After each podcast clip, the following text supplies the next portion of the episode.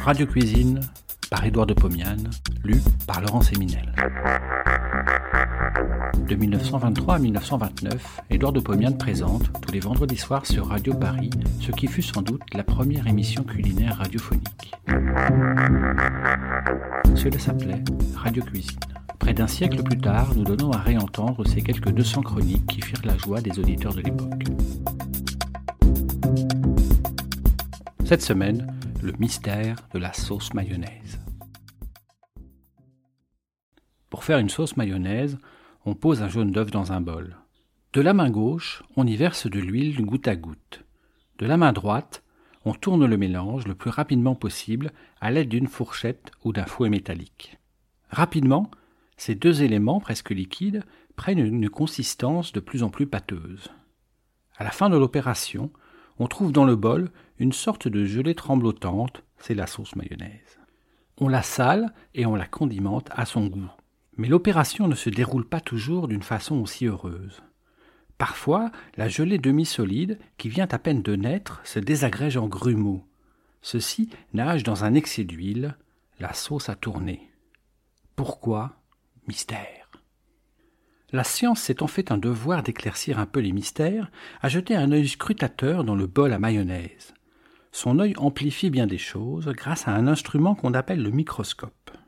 Un microscope est un appareil d'optique qui permet de percevoir, sous la forme d'images très agrandies, les petites particules que l'on place sous les lentilles de l'appareil et qu'on éclaire en dessous à l'aide d'une lampe.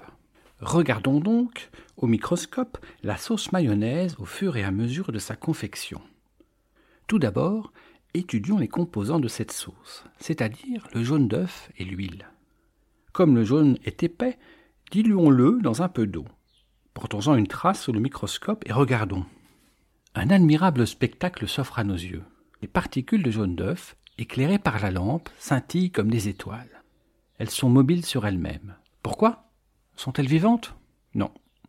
Elles remuent parce qu'elles reçoivent de la part de l'eau toutes sortes de poussées, toutes sortes de forces désordonnées. La somme de ces forces qui s'exercent en surface de ces particules s'appelle la tension superficielle.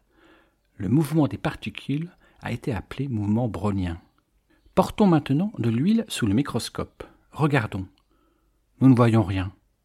Nous ne voyons pas l'huile, de même que nous ne voyons pas une vitre parfaitement propre dans une croisée de fenêtres. L'huile se présente comme une nappe uniforme. Commençons la sauce. Versons l'huile dans le jaune d'œuf. Tournons. Après dix secondes, portons un peu de cette sauce sous le microscope. Spectacle nouveau. L'huile apparaît sous la forme de quatre ou cinq grosses sphères, entourées chacune d'une infinité de particules brillantes de jaune d'œuf. Le contact du jaune avec l'huile a donc forcé cette dernière à se diviser en sphères. Ces sphères sont parfaitement rondes parce qu'elles possèdent, elles aussi, une certaine tension superficielle. Tout ce qui modifie cette tension superficielle force l'huile à se diviser, se diviser, se diviser encore. Le jaune d'œuf possède cette propriété. Je vous dis d'avance qu'il n'est pas le seul à la posséder. On obtient le même résultat avec de la gomme adragante. Je continue la sauce. Je verse doucement, je tourne vite. Continuellement, j'agis sur sa tension superficielle. Continuellement, je la force à se diviser en sphérules de plus en plus petites, de plus en plus nombreuses. Une fois la sauce terminée, je regarde au microscope.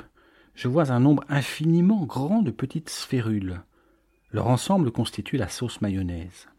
À cet état physique, les physiciens donnent le nom d'émulsion.